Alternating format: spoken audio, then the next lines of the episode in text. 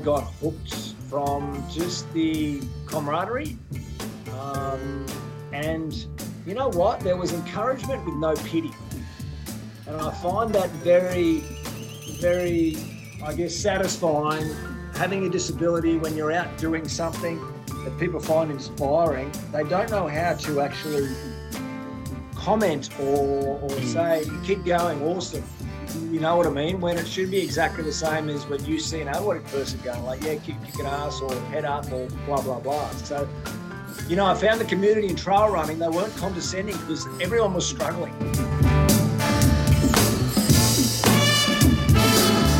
Kia ora koutou, that was Troy Sachs. I'm Matt Rayment, I'm Eugene Bingham.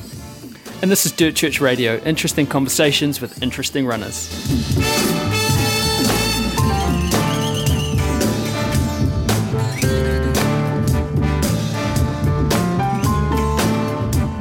Wild Things, VIP discounts, 15 months for the price of 12.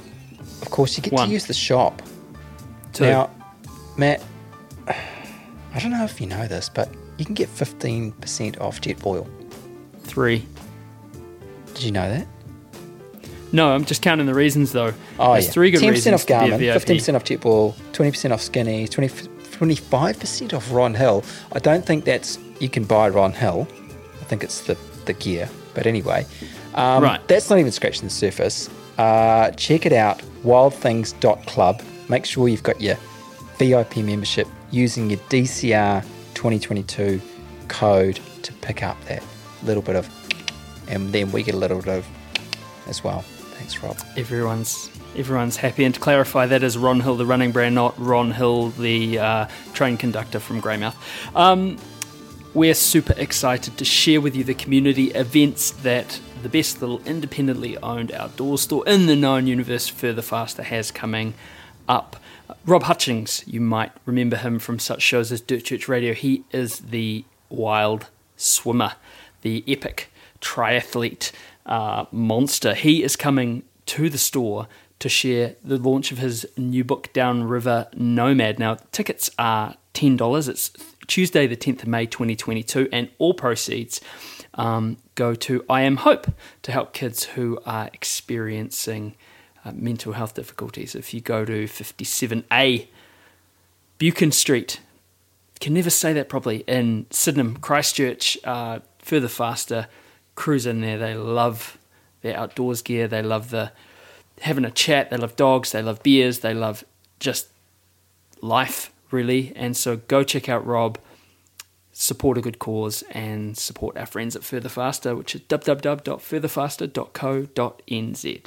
It goes something like further, faster, there in Christchurch. Rocky is hairy and so is Badger. Jules is nice and Jacob is delicious. Go to further, faster now. Oh, Further faster there in Christchurch, Rocky is hairy and so is Badger. Jules is nice and Jacob is delicious. Go to further, faster now.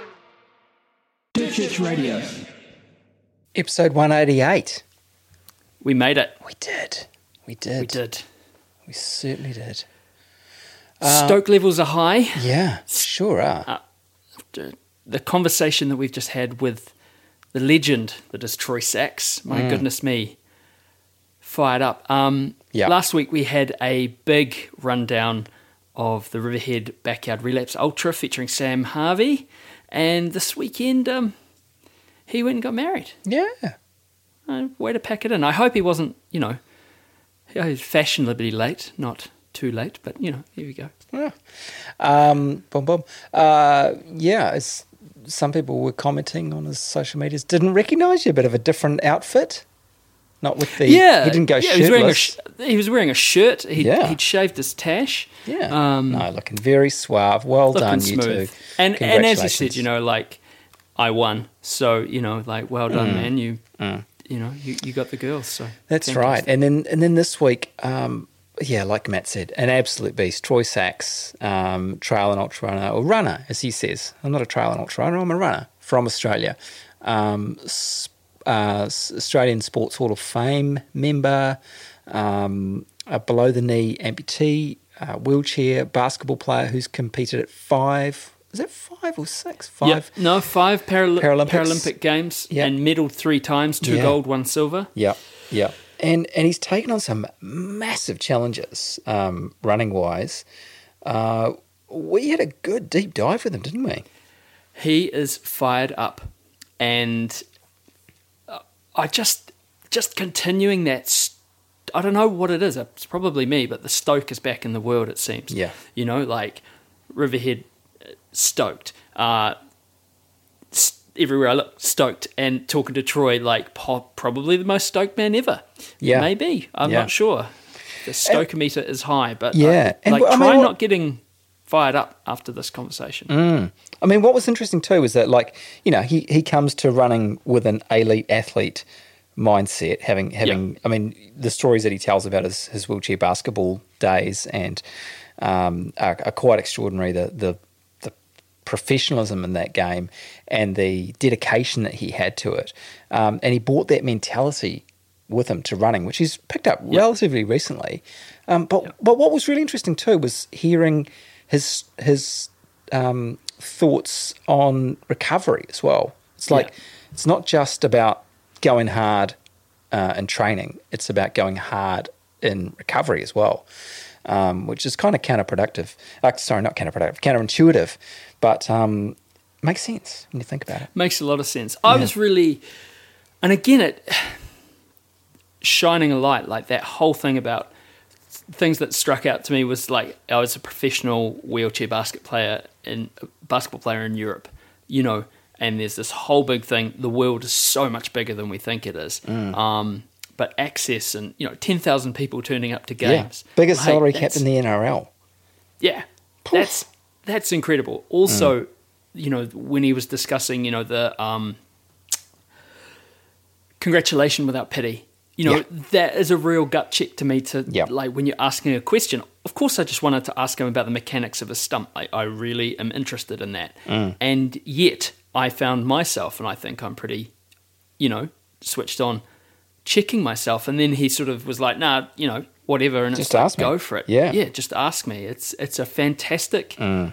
opportunity to reflect on your own view of people who may have a disability. Yeah, Or who yeah. do have a disability, not may have a disability. Yeah. He not might not have one leg, he does. That's right. That's right. No, you will you will love this conversation uh, for a multitude of reasons. Um, how was how how have you been going, mate? I think I might have a, uh, and I know that this is the pot calling the kettle annoying. I might have uh, a new contender for greatest run ever. so Wow. I know, I know. Wow. This weekend I had. Well, um, you know what to do. I will. I'll send it in. Thank you. I'll leave it there actually. But it was. A, a, I had a fantastic weekend of running. Uh, Yeah. and it was fulfilling for for lots of reasons. Yeah, Um, yeah, I, I see here. I'll, I'll let you explain, but avoiding the nudists. That's Yeah. Yeah. Descriptive. Well, so I was over on on um, Waiheke, which is a, an island in the Hauraki Gulf off Auckland. For those of you who don't know, Tamaki Makaurau, and um, was over there at the weekend, and where we were staying, uh, Palm Beach. I I knew that there were some good local trails, and I thought I'll go and check them out. And I'd had a look beforehand. I saw if you ran down the far end of the beach and then just go a little bit further around some rocks, there was a, a, a trail that seemed to go up up through there. So I was like, okay, cool. So I set off on Saturday morning. You know, it was about seven o'clock.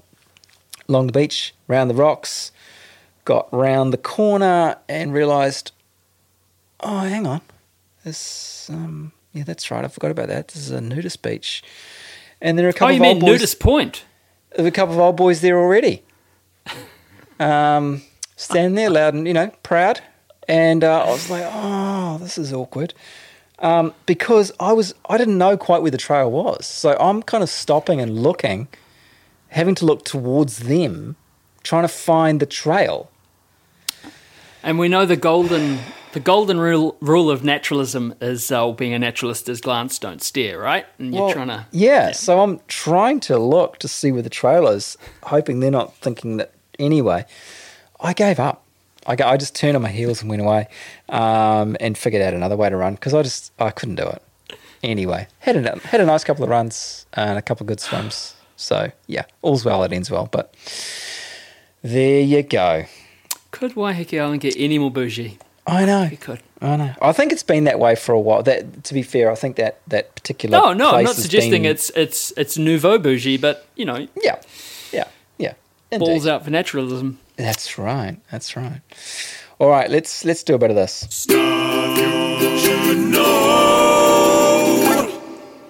It's a bit quiet at the moment, eh? We're in that interesting interstitial period between stuff kicking off. Yeah, Um, yeah. We've had we've had a flurry. We had some races cancelled. Then it's all back on, and now everyone's kind of taking a breath. I know that I, I don't really. What should people know? Mm. Um, you know, we're thinking of the the Ultra Trail Australia um, organisers. We're hopeful Yeah, that the race can go ahead. Yeah, I mean, and the fingers crossed. community up there in the Blue Mountains too. I mean, they've been absolutely hammered, um, and and we're thinking of everyone up there. Um, you know, there's been some tragedy as well, but um, yeah, I mean, it's fingers crossed, really. Um, you know, and hopefully uh, the weather sorts itself out and they can get the race ahead. But you know, people first, safety first, and all that sort of stuff. But 100%. um, look, I, I did I did notice a really interesting post on the old Wild Things. Uh, you know, friends of the show, of course, the old Facebook page the other day from Sean Sean Nicholson, crew boss extraordinaire, just general all round good guy. He was asking about mantras, what what people do to get themselves through mentally, um, to get over the line, up the hill, through a bad patch.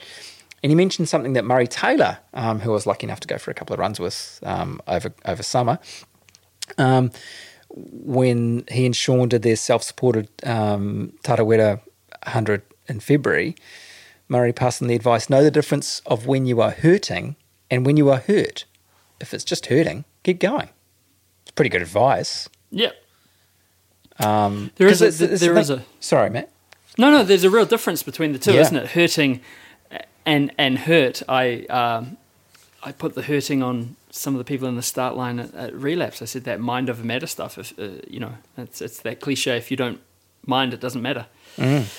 Um, What about this? What have you put here? This legend, uh, Hamish Hammer Johnston, helping others and engaging with others, just simply smiling, a quick chat at an aid station or with a fellow runner has pulled me out of myself and away from some hurt, uh, snapped an inner focus of hurt long enough to refocus, and along those lines, helping others on the trail. has always helped pull me up along, and often in a really big event like the 100 mile, I said losing 10 to 15 minutes isn't a major if if you're not at the pointy end, but that act of giving helping comes back to you. Yeah, absolutely. Taking yourself out of yourself and Yeah. um, So true, so true. Um, and you know, everyone from Eliud Kipchoge, um, you know, has that philosophy. Well, lots of people from, have have that philosophy. I know that he he deliberately smiles because then people can't help but smile back at you, and and and it's kind of like a um, never-ending circle of of happiness, if you like, and um, that's really energizing, isn't it? It's so true. I try and do it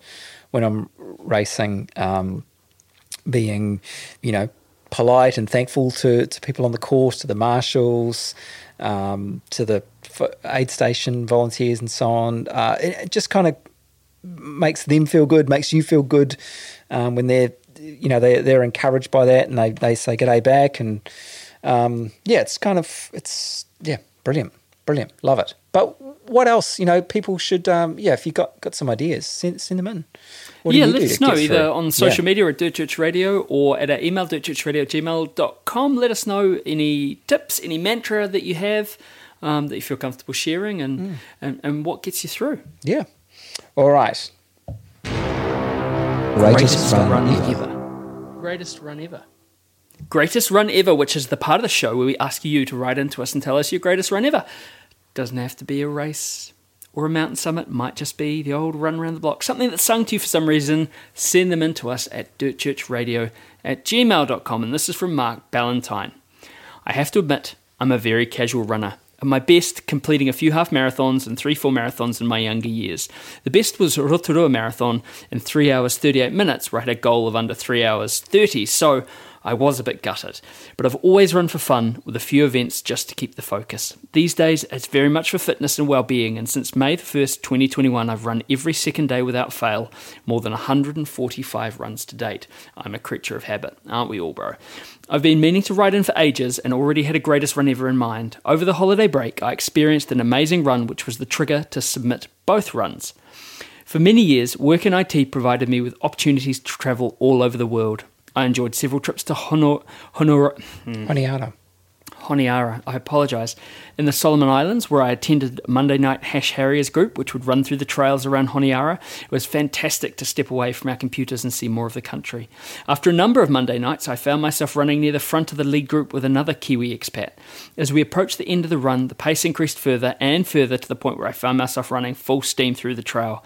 I reached the finish ahead of the other runners, my first and only win albeit a casual Monday night jaunt through the Honiara countryside, it felt great. That's a pretty good one. Hmm. How many people can say they've? Because when he's saying trail, that's jungle trail. Yeah, that's. That's in, In the- in the literal, actual jungle. Yeah, yeah. He said, right, we're digressing. And now on to my recent run. My wife and I had the pleasure of spending a few days in Pauanui with friends over the New Year period. While on holiday, I was determined to maintain the consistent pattern of running every second day.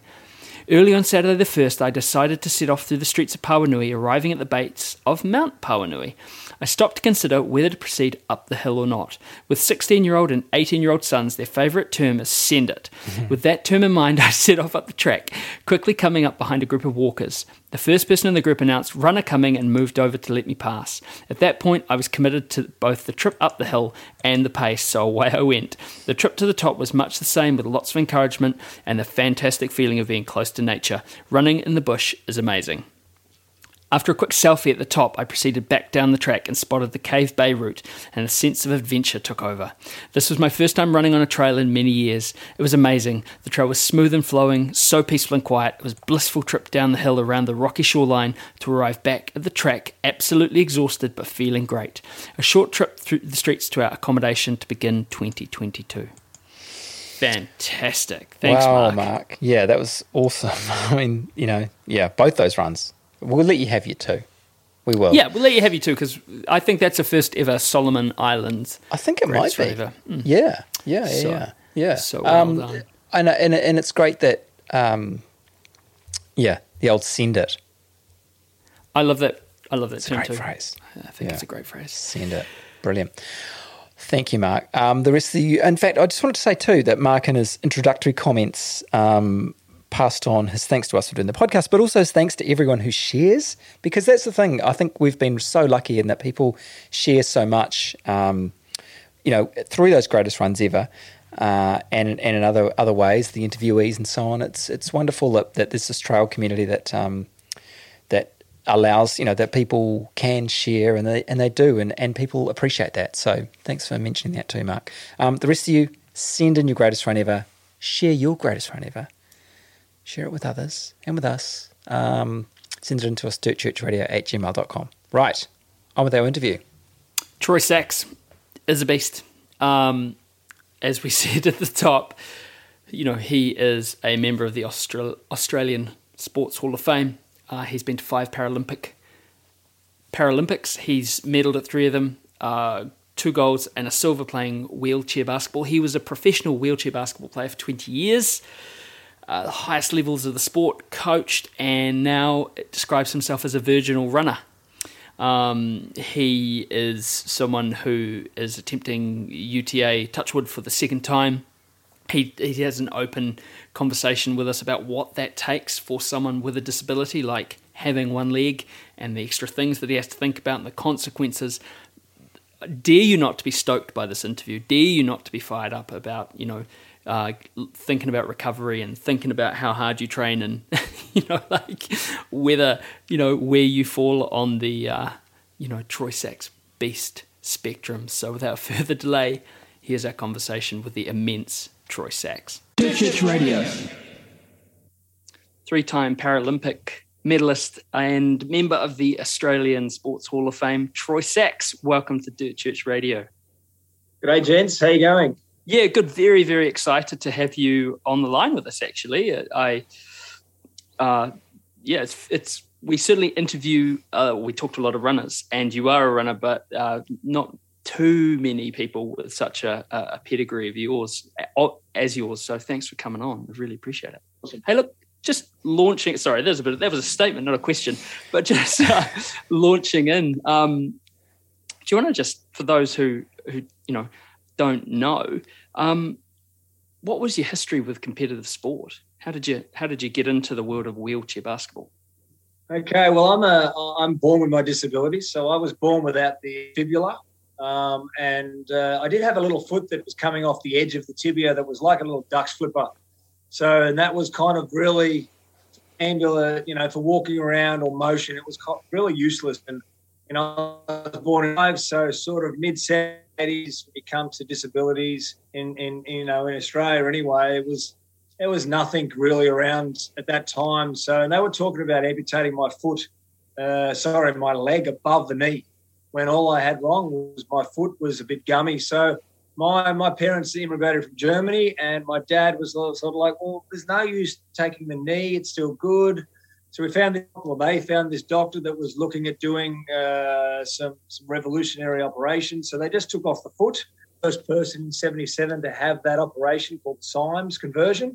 Um, and now it's very common because uh, birth defects like mine happen only in male, and then females usually have the left hand similar.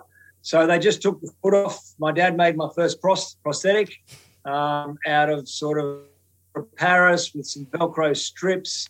And then as I grew, I wore an artificial leg. I played out all able-bodied sports. Um, then sort of got in and uh, playing soccer. Got hit with a bad tackle and broke my kneecap on the artificial leg side. Um, so that put me in hospital. Some guy was rolling around in hospital who played wheelchair basketball and said, "You know, man, you're pretty tall. I was six foot four at the age of 14."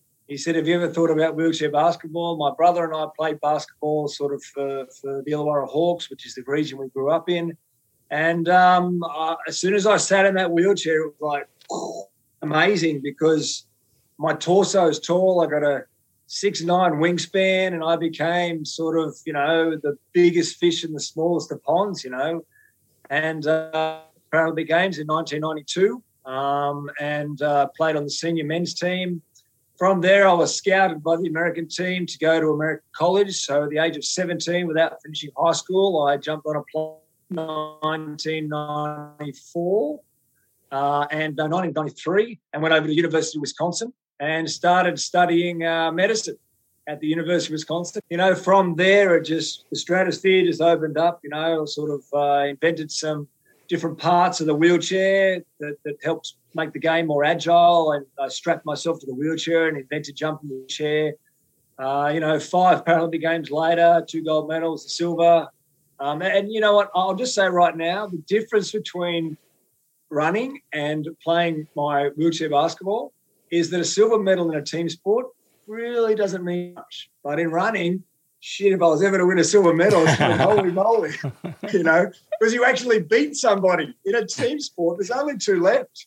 So it's like the silver medal is like, I don't know, the yellow ribbon at school with four. You're not really, they're second or third, you get the yellow ribbon. It's always, it's always the way at um, or often the way, not always the way, often the way at, at, Olympics and Paralympic games, isn't it? You see the the victory dais, the the gold medalists looking really ecstatic. The bronze is often looking yeah. ecstatic as well because they managed to oh, get yeah. up on the dais, and silver just looks gutted. oh man, this is just so. Yeah, so I played professionally in, in, in America and throughout Europe for 25 years. Um, you know, and it was my full time job. You know, in Europe, wheelchair basketball is just it's just huge. It's you know, it's uh, funded by the UNCI Foundation, ONC. They have their own F1 racing team. Uh, it's two percent of the national income, and what they do is they own the lottery in the country, and they own all the dry cleaners throughout the country, and they employ only disabled people.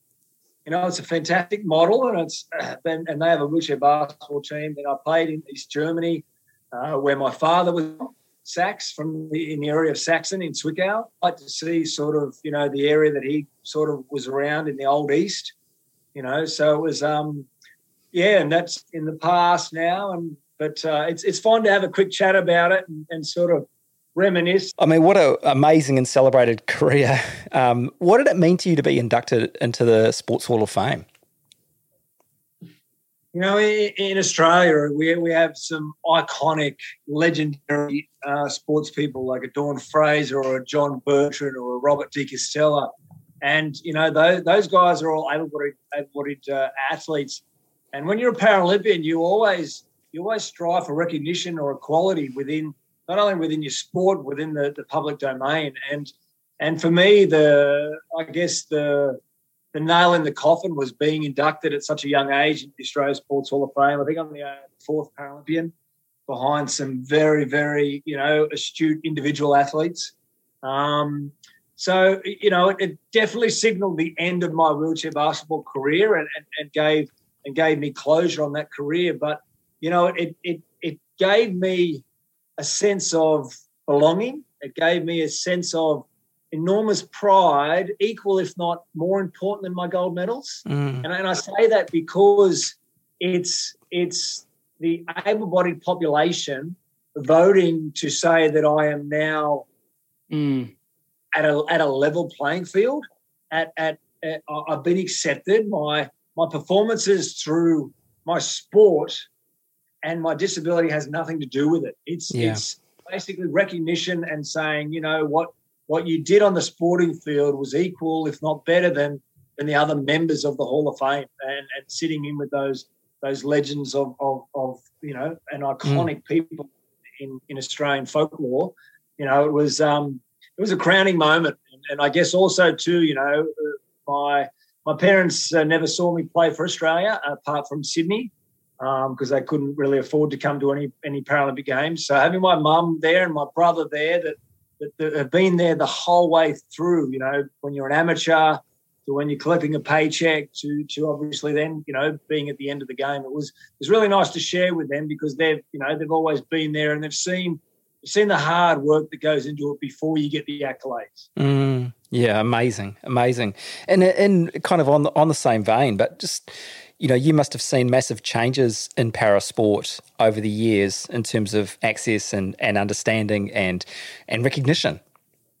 Yeah, yeah, yeah. Phenom- you know, a phenomenal amount of change. I think the public now know what a Paralympian is. You know, and also too, social media has a huge, mm. a huge, uh, I guess, impact. It's definitely trending in the right direction. You know, Brisbane having the, the 2032 games. You know, you know, hopefully we see some some um, I guess some more quality come out of out of hosting the games with funding and on parallel and, and so forth. Mm.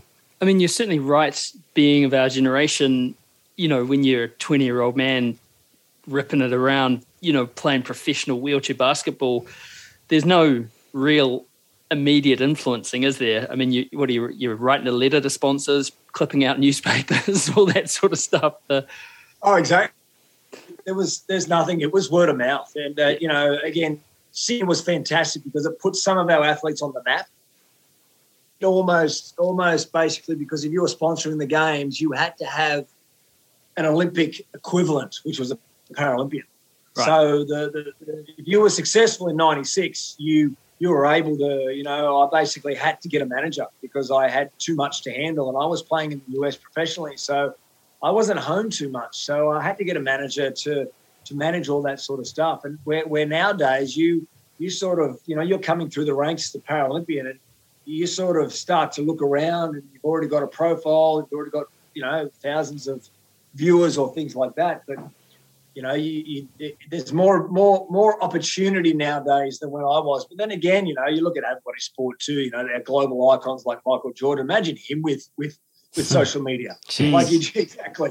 You know, you just go like. But then again, on the other hand, I look at I look at the Paralympic sport like trail running or or mountaineering or things like that. And without social media, I don't think that the we would be able to be exposed as much as we are to it. So, you know, I'm, I'm going to take the good, you know, the more good out of it, bad. I just need to maybe jump on board a bit better. I mean, this is the thing. It's uh, when you talk about access and and and helping to promote understanding you know there's definitely that amazing side of it and and what it does is you know i'll be perfectly honest with you troy i'd never heard of the fact that there was a competitive wheelchair basketball league right through the us and europe you know and that 20 years ago you were able to play professionally and i think oh yeah in, whereas in today europe, in europe the salary cap is bigger than the nrl wow. That's But Here's the amazing. thing. So here's the thing. I played for a guy in Italy, and and his he he, he ran a wood veneer company. He said to me his worst client was a flat pack furniture company. He supplied the wood veneer to Rolls for the uh, Queen's cars. Wow. So he, but, and also in these European companies, there's big tax breaks for getting involved with things for disabilities. So this guy not only had a wheelchair basketball team, but he built an Olympic swimming pool because his son had a disability and liked to swim.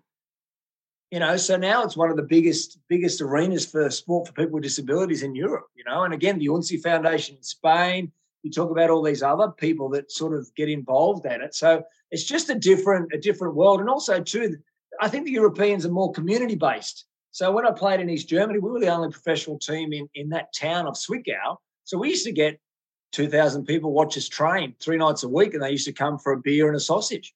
And on the weekends, we go to the bigger stadium and get sometimes 10,000 people to watch wheelchair basketball. Where you come back to Australia and we're, we're, we're happy, you know, we're not, we're, you know what, we're happy to get mum and dad because sometimes mum and dad have had a gut full of watching their kids play the, sport after 10 or 15 years, right? They're like, oh, another one? Jesus.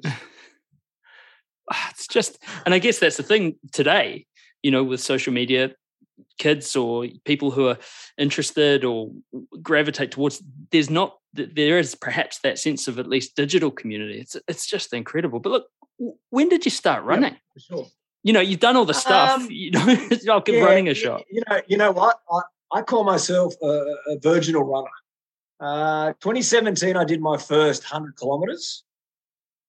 And that was the Oxfam Trail Walker, which is sort of in, in Australia, you go from um, Brooklyn to Manly. So um, I would have to say, I reckon maybe March 2017, I started to actually or jogging, running, and getting into it. But you know, in all honesty, you kind of you're not going to be running properly unless you know with you have a you have a running blade. So there was equipment issues that I had to take care of. So I did my first ultra in just my everyday leg that I'd walk around. Um, and my brother and I and another guy, Brucey, we we did um, 100 k's with I think I think Oxfam has 47 meters, 40, 4700 meters elevation, and we knocked that off in 29 hours Wow. and and I my stump felt like it had just been amputated. Mm. It it was. Oh, I've never u- I've never had Nurofen in my life. I always just Panadol or you know take a can, good old can of Harden Up. But um, I had this ulcer on the back of my leg that was the size of a ten cent piece, and it was really deep, like a volcano, like a upside down volcano type thing. And, and my brother and I was about to quit twenty k's out. My brother said, "No way, you can't quit. No way." So he he gave me some Nurofen, and I was like, "This is just the best thing ever." So we, we we sort of we sort of did that, and from there, I got hooked from just the camaraderie, um, and you know what? There was encouragement with no pity, and I find that very, very, I guess, satisfying. Having a disability when you're out doing something that people find inspiring, they don't know how to actually comment or or Mm. say keep Mm. going awesome you, you know what i mean when it should be exactly the same as when you see an able person going like yeah keep kicking ass or head up or blah blah blah so you know i found the community in trail running they weren't condescending because everyone was struggling Mm. everyone was everyone is in the same hurt locker you might be a bit deeper than other people but everyone knows what it feels like to hurt or to embrace this Yeah. all those sort of sayings. So I came out of that thinking to myself, all right, well, I need to get a better leg. I need to do a lot more lunges, a lot more squats. And I just got hooked. I just, you know, the the the, the high of finishing something that had no importance in the world. Um, there was no money. It wasn't for a job. It was for pure enjoyment. It took me back to being a kid riding my BMX with my mates, you know, just the old PLAY playing. And I and I've been hooked ever since. Mm.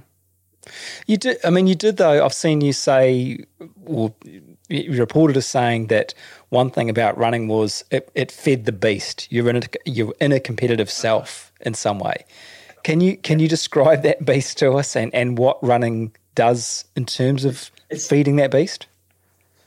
Yeah, so after the Oxfam, what I what I found was the, the, the training and the, the, the, let's say, boots on the ground time, what it did, it, it, it allowed honestly to get away from, from therapy, uh, counseling, because the, the natural endorphins that go through the, through the body, um, it allowed me to be free and, and especially once I got the right equipment to be, you know, to be able to sort of, you know, run a 5K averaging four and a half minute Ks, was something that I reach or feel.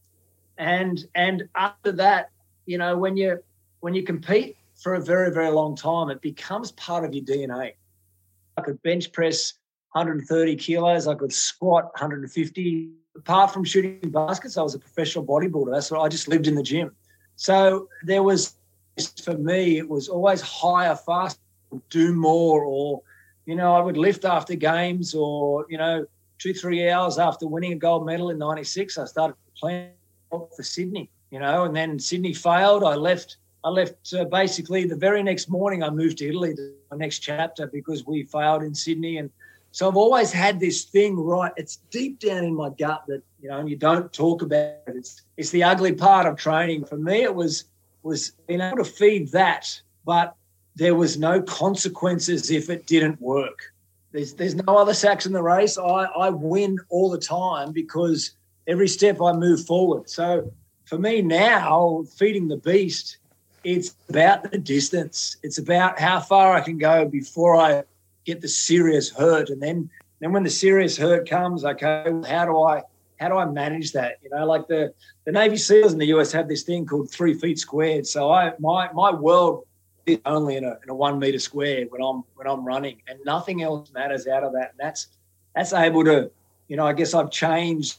I guess my beast has evolved into instead of, you know, physically and mentally dominating my opposition, it, it now is okay. Well, how can I best work this problem that I'm going to have? Because I know over 50 to 100 kilometers, work this problem now to keep feeding my beast to keep moving forward and go faster and higher and stronger. And and it's but but again, then there's no consequence. There's no coaches or administrators or owners getting annoyed. And mm. so so I'm able to push as hard as I can. And now the other beautiful thing about the beast is I'm I'm I'm the only one that's accountable um, and and I find that so rewarding now because it's up to me whether I get up at three o'clock in the morning because I've got a six hour session to do, but I've still got to take the kid to school and I've still got to work and all, all sorts of things. So I think the beast has evolved to a point where where I haven't. It's not addition. It's about the environment, or the problem solving that needs to be worked out. Mm. I mean, you're your inner competitive sound self sounds quite quite similar to your outer competitive self. It's amazing to hear you so fired up about it. Um, and I'm really interested in what you said about uh, as a question before. You said sort of congratulations without pity. Do you think that's because sometimes able-bodied people almost trip over themselves? Like, oh, I want to ask this question, however, I, I don't want to come up. Oh, that was no pun intended. Uh, you know, trip over themselves because it's that sense of what if I ask a question that I'd ask anyone else, like Matt, when you run, do you get sore here or do you get sore here? But if I ask Troy, is somehow going to be highlighting this perceived this perceived loss that I have. How? I mean, and I guess totally. I think, yeah, totally. Like we get, you know, what we we lose the ability as a child going into teenage to an adult, and I think what we also do is we we put up barriers. So we we feel like we can't talk to people or ask questions or or or feed our own curiosity when it comes to uh, disabilities, especially. Uh, you know, with the, with the red tape that's up there and all these other things. So I don't know. Like I, I always feel that when kids come up with questions about my leg, the parents are so close to the kids because they want to hear. You know, they, they, they the kids are asking questions that the adults are scared to ask. Mm. Oh, okay. On that, I mean, that, Yep. One of the things that I'm really, really interested in, and you've, I mean, you've talked about it, and I, I read some articles that you know Mark Green had written about coaching you, and you touched on it before. Is is the maintenance? You know, we all talk about having hot spots in our feet or hot spots. You know, the maintenance of your uh, stump in terms of your you know where your prosthesis fits i mean is that is it always inevitably over the course of say 100 kilometers going to become an issue for you or is it something that is is is more sort of sometimes it happens sometimes it doesn't and what are the consequences of that Well, the consequences could be dire. yeah And what I mean by that is, is if in the cold, you know, I get frostbite, I lose part of my stump. Uh, and the UTA last year, I fractured my my my, my tibia at the oh 40 k at the, at the 40 k mark. So basically, uh, you know, the, my, my also I, I miss I'm missing one of the hamstring heads, and I'm missing uh, one of the biggest tendons that sort of wrap around the knee, join on this uh, mitochondrial hook. So in at 40, the tibia actually snapped off. So every time I was walking, it was opening and closing the bone. Jeez. So my, my I've got a very very good good chiro who's a sports doctor and, and and he's been sort of around. Mate, you can't do any more damage if it snaps off. Whatever, you know. So we we we tried to put some and uh, you know some um, pain numbing cream on it that's from a, a anesthesiologist and, and some stuff like that, and it worked for a little while. And so at 92 k's, I ended up having to pull the pin because you know the, the hurt like I wasn't deep enough. But I'm gonna say that it's it's I've about four pages of written nutrition of when I need to eat. My crew has a different bag every time I touch them. You know, we change bags with all the food in there, and we talk about you know equipment and and, and things like that. I can't have the equipment fail because that was Mm. also an issue at the UTA. So I've actually now made my own running blade uh, with a with a carbon uh, carbon um, boat making company. I've designed my own blade shoe because they're not wide enough, so I've made it wider to to try and take the pain off it. But you know, you get hot spots, you get blisters, you get rubbing. You know, it's it's things like that. Material that I wear underneath a silicon socket that is sweat socket. I get four hours out of that now without changing a liner. You know, I usually go through two liners a race, about 820 bucks. Um, you know, if you break a blade. So here's the other thing. I was doing, I was doing a, it's Mount Solitary in, in the Blue Mountains, and I we sort of were coming down Mount Solitary, and and the the the how the blade shoe connects is like a ski clip, but on the blade itself there's a carbon fiber um, piece glued blade. Now that flung off, and it was like a like a ninja's you know ninja star, and it stuck into a tree. So Oh, coming down Mount Solitary without a shoe, so I was on on just a carbon. So it was like being bare, you know, barefoot on ice. But you know what? A, a piece of duct tape, you know, a good roll of duct tape fixes everything. an artificial thing, mate. It's uh, that, that duct tape is the number one thing in my pack. I, I pack the duct tape before I pack wet, wet gear or even food because that's saved me on a numerous occasions. So definitely, you know, and the other thing is too, with a foot, you can actually put band-aids or your wool or things like that. But if you on the stump, when you go into the actual socket that's carbon fiber, if you put too much padding, then it actually starts a chain reaction and gives you a somewhere else and somewhere else. But my prosthetist is is is uh, you know amazing. Um, he's been doing it for what longer than I've been an amputee. I've now got a socket over the last four years. We've got the socket that you know I'm at, I average about 100k a week running on foot. Uh, they say hiking, and then you know sort of 50k on the bike. And I haven't had any blisters or any sore spots um, so far, and, and everything's moving in the right direction. So we'll just touch wood and we'll see how it goes. But you know, I think you plan for the worst, you know, sometimes I do carry two legs when I when I when I go out running. So my pack's a bit bigger than than the norm. Um, so you know, the argument could be possibly, let's say, anywhere between five and eight kilo.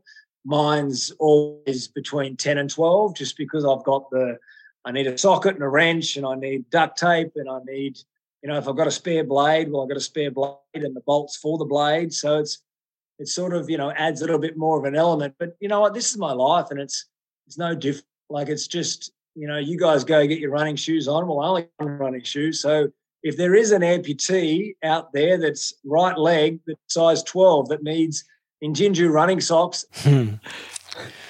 Brilliant. You, I mean, you've talked about having to um, adapt in, in in terms of the prosthetic, but you've also had to adapt because you were, as you mentioned, you were a, a beast in terms of being able to lift and and so on and, and push shove weights around, shoving tin around. Um, so there's been an adaptation in in that regard as well. Can you talk to us about that? Ego, lose your ego. That's all it is. because there's no there's no you know suns out guns out anymore as a as a wannabe run. It's um so I, I weigh in now about 81 and I'll probably run at about 77. So in five weeks we've got UTA. Well, probably not, but you know that's what we're planning. So I usually try and compete or do the event at 76, and then I you know run around at 80. So it's been it's been a gradual process, and it's also the lighter I, the less pounding on the stump, Mm. and and I think that that's what helped me. So it's been an evolution of of you know change, and and also too between changing the mentality between okay, well, it's not all about my torso up top; it's actually more belly button down. So it's you know I, I've sort of changed a lot of the ways that I've, I've done some stuff. I've invented some new exercises specifically that I do for the the, the actual amputated side without the leg on. So a lot of elastic work that, that I'm trying to develop. You know, our knees, our quads, our proprioception on the Bosu with just your artificial legs. So for me, my brain works in this kind of way that I, I break a problem down, you know, and, and Mark and then my physio, Pete, Pete Sweeney, he's, um, you know, he did the, the 100 last year in 11 hours and he's just a gun. And, you know, they're, they're, they're very black and white with me. You know, they treat me very equal. And, and, and so uh, it's, it was a, a mind change.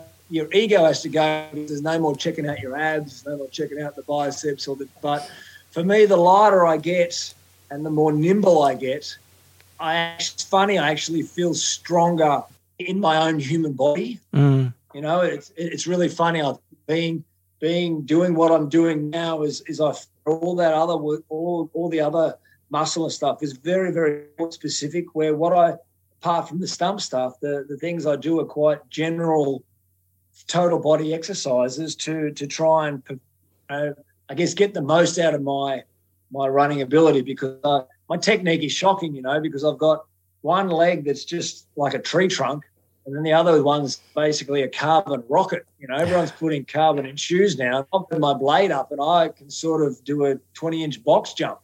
So it's not so it's it's difficult to to have the core strength to start running on a blade, but you hit a rock the wrong way, you're getting catapulted left and right Wow. and then downhill and upstairs or, or so it's it's taken me a very long time to to connect my neural pathways with the blade itself and then teaching my body how to deal with the blade on a trail or on the road and that sort of stuff. Yeah. Wow. I, I mean, we you mentioned Mark Green there, and and having been coached by him myself, I know that he's he's very big on balance. And it sounds like you, in particular, that's a, that's a massive thing for you. I mean, being you know, I'm, I'm I struggle as it is, but I can't imagine being catapulted in that way by that blade. So, how how do how do the two of you work together, and and how how does that relationship work? Um, to be able to get you in the in the best condition that you can be for for a race like UTA. Yeah, I think there's a lot of communication, and, and at first, uh, you know, I, I'm one of those athletes that believe in more. I don't believe in just following a plan. and whereas now, you know, I, I follow the plan.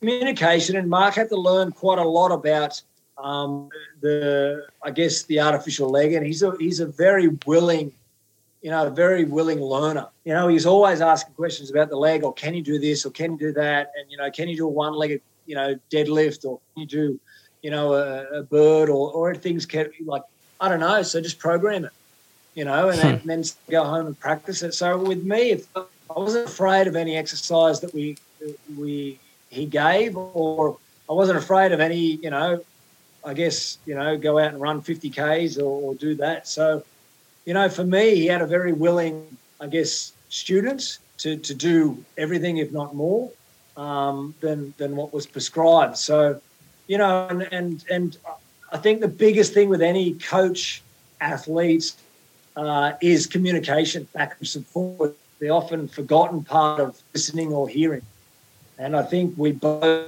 really well with each other, and in conjunction with Pete, the physio there, you know, the the, the kind of the tripod because I do get quite tight through the thoracics and and the back and stuff because it's I'm loading up so much the, the ricochet of the blade. It's um yeah, it's working really well now to the point where it's looking beyond an Ultra Trail Australia. You know, for me, it's all about getting as many Ks on on the leg in training. Mm. Um, but uh, you talked about balance. You know, the proprioception and the neural pathway. He, he's so big on, and I was always big on that with my, my wheelchair. So I did a lot of my weight stuff sitting in my wheelchair um, because I had, to, I had to learn to balance in a wheelchair. Mm. And now it's similar to where my balance is very rarely done on two feet. I always it's always individual. So I try and split my mind up into two different sets because my left foot obviously needs to be really strong, but then it's very difficult to balance on a on a on an artificial leg where you don't have ankle proprioception.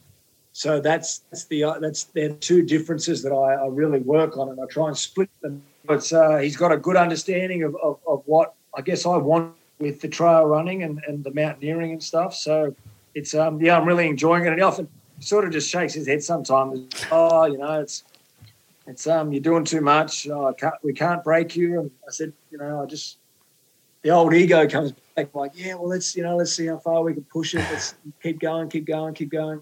But he slows me down. So I just want to talk about UTA Ultra Trail Australia for a second. I mean, what was that like? What was the process of undertaking the race itself? I mean, it was a goal you had for a while, and yeah, what was it like lining up on the start line? So I went to see Pete first, and then, and then Pete told me about Mark being, you know, obviously a coach, and and uh, he said, "Oh, what do you do?" And I said, "Oh, I've signed up for UTA." He laughed. he laughed and looked me from head to toe, and he just said, "You know, effing kidding, aren't you?" He said, "Why wouldn't you start with a 22 or something like that?" person. I'm like, well, I've done two Oxfams and the elevation's bigger than, than what UTA is. And he said, yeah. And I was like, yeah, whatever. So I guess I was very blasé about, I guess, UTA and, and the, the, the, track and the enormity of of what is and and to run that whole time. But you know, my my brother is just my my ultimate supporter. You know, it's you talk about someone ride or die type thing. And he's always been there and always. So he picked up my number and I was just like, oh shit, this you know, it's it's it's happening. And I'm and I lost a lot of weight in the in the taper. I think that contributed to my tibia because I, I slipped too far into the actual socket. Um, so I was on the start last year at UTA, which I think was the coldest thing in history the race. But I was lining up, and you know everyone's around, you know, obviously really excited about running, and then the, the, the gun goes off, and and I didn't really move because I'm thinking, man, it's 100k. We've got a long time. I was fine. I was on track because I had a goal in 19 under 19 hours. Because last year, if you got under 19 hours, you got some points to qualify for UTMB, um, and and that's a, that's a huge goal because there's never been an amputee that's done the miler there. Um, so you know, I got got there and and I was doing well. I was eating, you know, and and then sort of, you know, as I sat down, that's when it started to hurt. So I guess the ant- anticipation of the UTA, you know, it's it's our biggest race in in, in Australia, um, and I don't know, like it was just like getting to a, a, a gold medal game, but there was there was everyone that played got a gold medal. so, so it was just you know you you're here, and I just love the vibe because everyone's just so happy to be there, and and you know what what better way to be in the Australian bush and out in the open and, and the elements. And I think back, you know, quite often and try to prepare my mind for the pain that I deal with, and it just I still I still enjoyed it, and my my wife Pip said, you know, when they so I got I got sort of medevaced out from eight k's from the finish, and when I finally got out, she said, "I've never seen you so more content in your life." Just because I gave everything I had, and I got to 92k, and then my equipment failed. It wasn't a failure because I got f- further than any amputee before, and I got further than I think more than 40% of the people. So I lived to fight another day. So it was, I just, I just love it. I haven't, I, you know, I was in love with basketball, and this, this, the, the, the old events seem to be just something that I can, I can do and I can keep achieving. So, yeah, it was huge. It was huge, and my brother was, you know, he obviously was disappointed by pulling out and stuff, but he just, the first thing he said to me, he said, next year. It was awesome. He said it, exactly the right thing. Mm. And, and it looks like you were saying that the we're hopeful that the race goes ahead, obviously, but you've been having a bit of wild weather. Oh, mate, I was uh, my four day camp up in the mountains in March, and I uh, was sort of about a week into the rains, and it was it was devastating. It, there was, you know, rivers where there shouldn't be were coming up, you know, the Golden Staircase, and there was water coming down the Golden Staircase, shin deep. You know, it was uh, it was it's it's it's really hectic up there, and, and especially with you know, there's been a number of landslides, but obviously with the one that happened a couple of weeks ago with the British family um, at Wentworth Falls, you know, you've devastation that's already happened, the weather that's apparently coming in the next two to three weeks, and then the sheer numbers that are going to be running on the track in the event. Mm. You know, you just, uh, I don't know, my, my training plan hasn't changed, and, and you know, obviously Mark's got his ear to the ground as well because he lives at Wentworth Falls and he's very well respected and connected. But um, you know, we'll just keep uh, plodding along and training. I just, I just kind of hope they um, they they make a decision before I get into my taper because if I get into my taper and they're called off, I'll be. I think I might have to go in and lift some heavy weights. yeah, that's right. Just someone with a tranquilizer gun just shoot you. Yeah, yeah. Um, put, put, me down. That's right. Drop him down. Oh man, uh, it. We spoke uh, a while ago to a woman who uh, went through a really traumatic incident with her family that left her with an an, an injury, and, and she she studied. She was a physicist, and she studied like these tiny particles in Antarctica. Eugene, you can, and and we were we were asking her about sort of climate change versus weather, and she's saying this sort of stuff isn't necessarily climate change; it's weather. But man, it seems like the weather's getting pretty hectic in our in our, our neck of the woods, eh, at the moment. Yeah, you know, I yeah, you know, you read things like I'm I'm I'm, I'm looking at going to uh, to Ecuador to, to, to do Cotopaxi and and Chimbo and some other two or, two or three other, you know, volcanoes. And you uh, know, the last five years, the the ice has actually gone back up the mountain ten meters. Yeah. And I mm. just you sort of just think, well, how can you ignore that? And and I look at the weather. Years ago, we had the we had the fires up in the Blue Mountains which which sort of undermined all the root systems. And we had some winds. And now we've got the rains, and it's just I don't know. It's just it just seems you know a bit bit deadly. And I the UTA and I love the I love the community and that sort of stuff. But eventually, you've just got to sort of say hey, it's not about the dollars. Yeah, it's about the safety of. Mm. It's also about if you are if it is about the dollars, what you want to do is have repeat business. And the best way to have repeat business, just like with a coach, is communication. Mm. And it's just been, you know, I, I, I, you know, obviously I hope the race is on, but I hope the race is safe to start with. Mm. It's not the best environment up there at the moment to have, have an event. I, I, would say that. And yeah. I don't go. I used to basically before I was. Uh, I stay in the mountains usually once a week to try and again get more familiar with the environment and and, and to put two big runs together or stair sessions and and hills and that sort of stuff. But I haven't been up since March just because I honestly I was scared.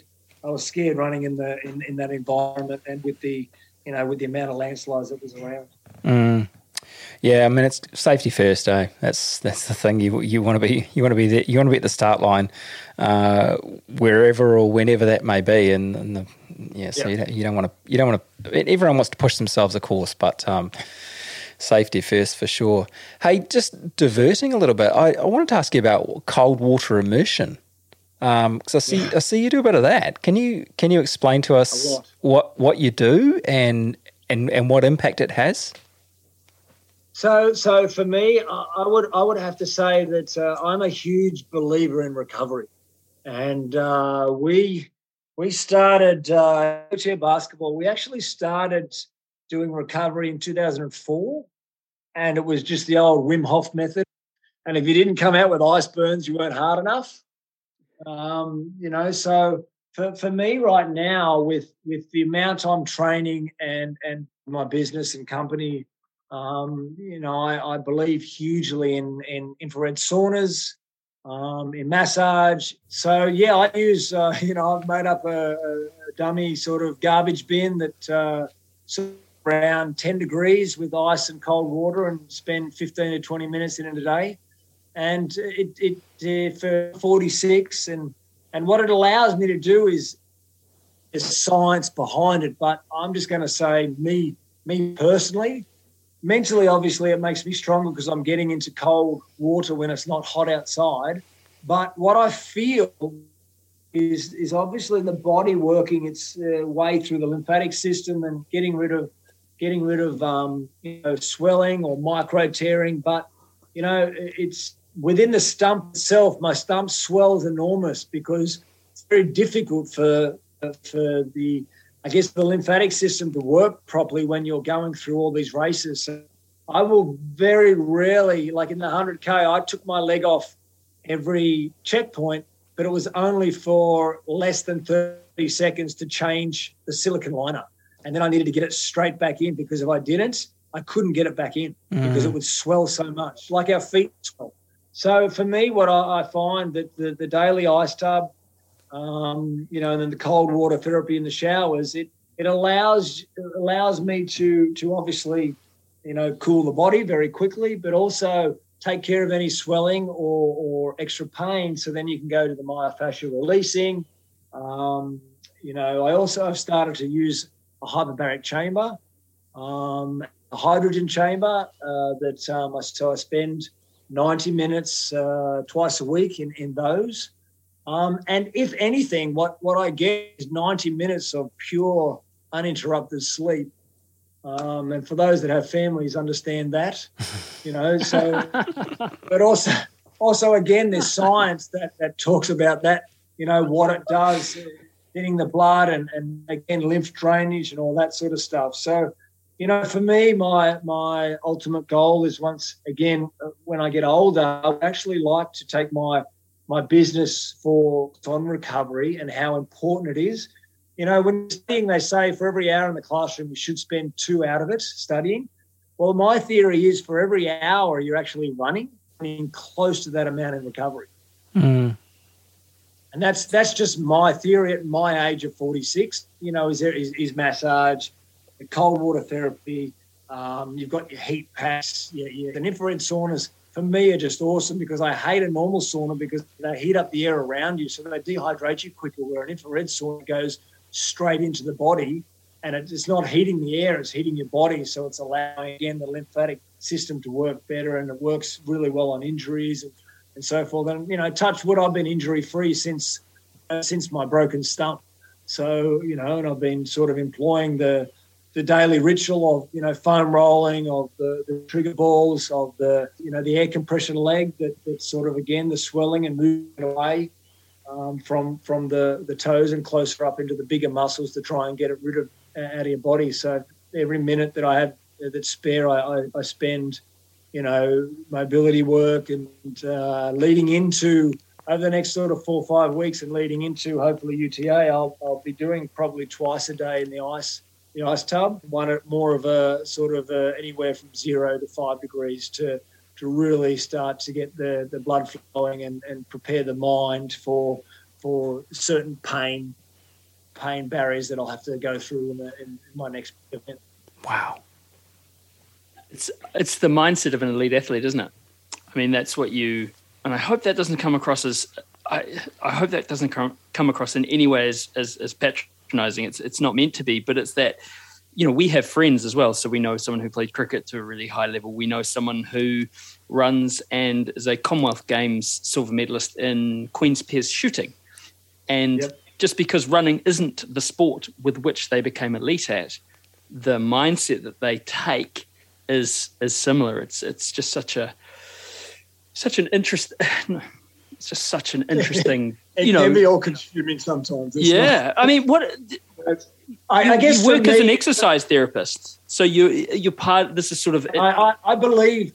I believe. So my motto for my, my, my company is that I believe that everyone can can be elite. My mum's elite is not my elite, and my mum just had a hip replacement and a bone graft, and her goal is after eight weeks to try to put on her own shoes. So yeah. we're going through yeah. different different mobility things, and we're she's she's getting up and instead of she hates exercise, so I said we'll go to the grocery store and go through every single aisle, and that's her elite. So I believe it's relative. I do believe that deep down and inside everyone they they want to achieve because when you achieve the smallest of goal, it creates an, an a rainbow. You know what I mean? It opens your eyes and and I and through exercise, I want to provide therapy for individuals who have not only disabilities that we can see, but the unseen disability, but you know the the the, the corporate juggernaut. Because here's my other theory too: the corporate juggernauts, if they actually focused on recovery, be able to be more of a juggernaut because hmm. They'd be able to recover better and spend more time working because they're recovering. They're doing the things that they need to do. So through my business, I have people all walks of life, from lunchtime legends uh, to to you know uh, people that are looking at the AFL draft and it's all relative about how you want to plan. If you can break things down, you know, I often say ask the question five times, and every time you answer that with an answer, you have your answer. You ask another question from that answer. Eventually, you get you break it down to the bottom of of, of whatever you need. So for me, I want to I want to be able to, I guess, move forward in in whichever way possible, whether it's fast or slow. And for me to do that, I need to take care of my body because I'm already at a disadvantage with my leg. I don't mean that I've got no leg, but what I mean is that physiologically things happen to my stump that don't happen to your feet. Mm. And for me, and if I haven't experienced that at all or done all the recovery or got hit the starting line with with my best foot, then then my eliteness or my my idea of being elite can't actually be achieved. So it's you, you, I do I do believe that certain people obviously have have certain DNA, otherwise everyone a gold medalist. But I, I still feel like I'm just I'm just one of those. That's that's the one optimistic side of me. I feel that the reason I love to do my job as an exercise therapist is because I, you know, I believe that a quadriplegic was injured previously has a neural pathway developed to the brain already and that if we can train the brain to reconnect that neural pathway we can make we can we can make things work and happen. Obviously if you're seven you know there's there's different different medical things but that's the way i work i, I mm. believe and i for me too i'm you know my goal if you look at me running from the belly button up i have the perfect shoulders shoulders aren't dipping, but then you go belly button down, you're like, oh my God, you're a dog's breakfast as a runner. Well, I've got no legs. So for me to to be efficient as a runner, it's like, well, okay, if I can actually have my core stability so strong or so in tune with my lower body that's all over the shop, then I'm being efficient. So I, I look at everyone as, as, as so how can we get the most efficiency and the most give you the best chance of being your elite or climbing your Everest. You know, that's that's just that that side of me that has that belief in everyone. And, and you know, and again, that's why I like the, the ultra running because or the, the trail runnings because man, you see all shapes and sizes out there. And you mm-hmm. yeah. sometimes in my head I think, man, you got no business being out here. You're gonna are, are you gonna be okay? But then when I was sitting at the in the medical tent at 92 kilometers, these guys they're going, they're still going to the end, and I'm sitting in the medical tent. So, you know, it's it's it's relative, isn't it? Yeah. Look, it's so relative. I mean, we helped to I helped to put on a race a couple of weeks ago. You know, the last person standing event at Riverhead, and there were some people who, you know, obviously, well being they're well, they look well, but you couldn't have picked. You know, and I'm thinking a couple of people in particular, you could not have picked them out of a lineup if if you'd have said that person is standing there eating a banana in the corral having just run 200 kilometers, 200 kilometers consecutively over 30 hours, and looks like you know they're going to jog down to the shops for a pint of milk. You, Yep. You're right, Troy. It's that sense of, I guess it harkens back too to that thing that you said at the start: is if you keep your world small, like that that meter square, you can, you know, you, you can be that sort of that personal relative elite. Hey, Yeah, for sure, totally. And every, everyone's got it in there. Like it's just you just got to find what's your thing and what you enjoy and, and how you best, you know, want to move forward. And for me, forward progression, no matter how small, it's still forward progression. And that's that's one of the other sayings when I'm in the, you know, in, in sort of middle of a session of this like like last Thursday, it was torrential rain. I had two Gore-Tex rain jackets on and I got absolutely drenched. And I had then I put a, you know, put a a full length poncho on and you know i had i was slushing in my leg because it was all sopping wet and i got to about 35 kilometers and i'm just thinking like oh i'm out i'm done and i and i stopped and i was just i just couldn't handle it anymore because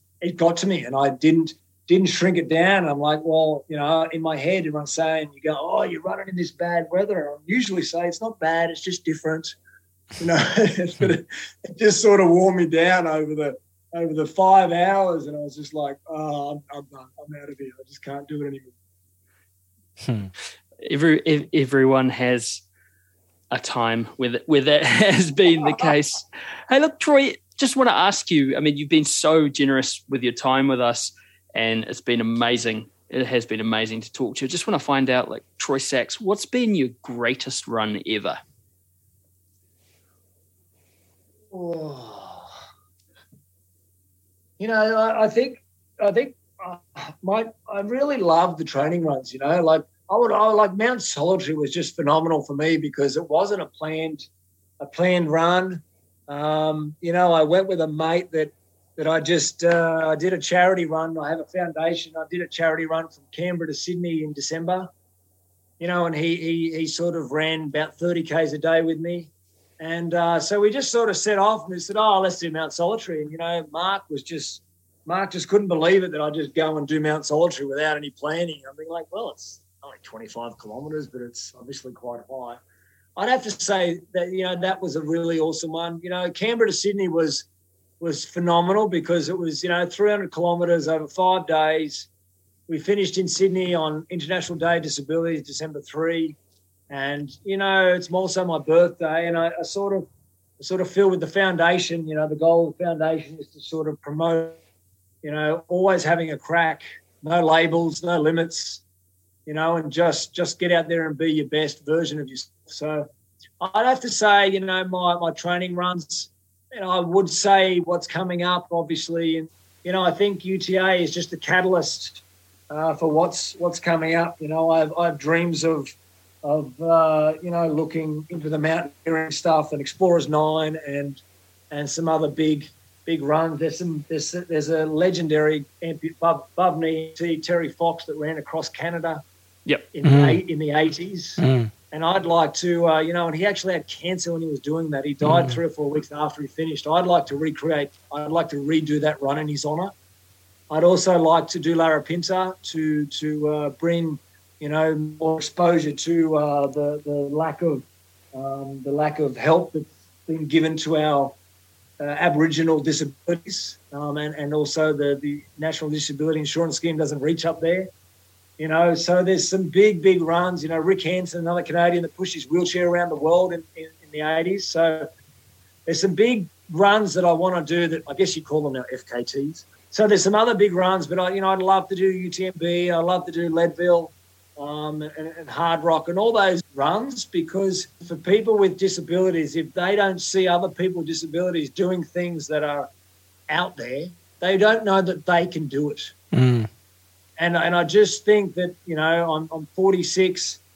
I've only been running for three years. I've got a lot to do and a lot to give, but you know, I'd like to actually encourage and and get exposure for this sport of ours that we we obviously love so much.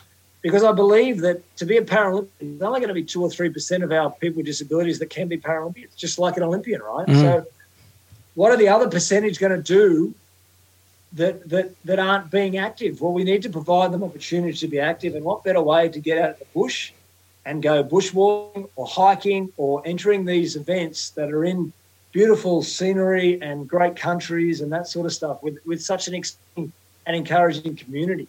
So for me, that's you know, there's there's a couple of others sort of around in the US that are that are doing a lot of a lot of stuff, but they're not promoting it to try and get other amputees doing it. So I guess that's that's uh, foundation sort of goal is to to do that. And you know, I have have a dream of of creating, you know, equality in me in in a in a world record, and I'd like to I'd like to challenge an able-bodied record because then there's then there's no law. It's actually just a record because I I call myself a runner. I don't call myself an ultra runner or you know this or that.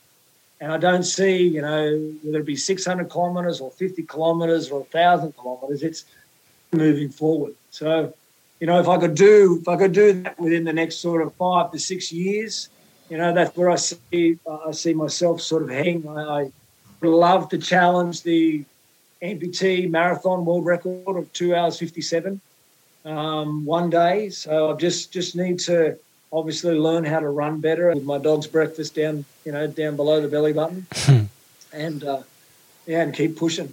Yes. And Uh, again, with, with shows like yours, you know, like this is just the great way to get to get the word out about, you know, checking out amputees and don't be scared to have a chat to someone with a disability about questions you have because that's the only way we break stigma down and we educate people is by, by everyone asking a question or, or sort of not treating them any different than you would treat your mother or father or your brother or sister. Mm. it's hard not to um I don't care, able bodied, whatever, like this is gonna stoke people out because you're a beast and you're getting after it. that's like yeah, try, try and that's, here's the and that's challenge. All, that's, and that's all. You know what? That's all individuals with disabilities are after is is to be just. You know, I just want to be Troy Sachs. You know, and when I Yeah. when I finished playing wheelchair basketball and and you know that Hall of Fame dinner happened, it's like you know what? I'm no longer Troy Sachs, the wheelchair basketball. yeah.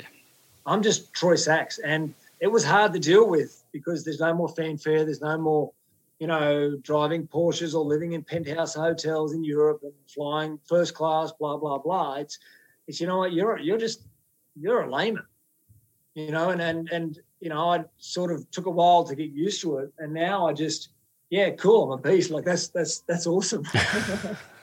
yes.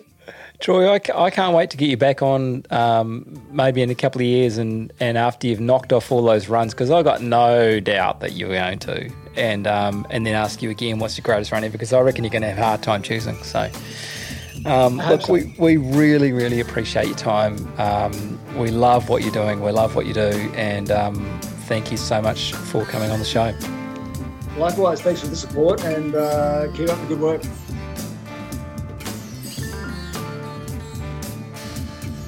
I loved how he casually threw in there getting up at 3 a.m. to do his training.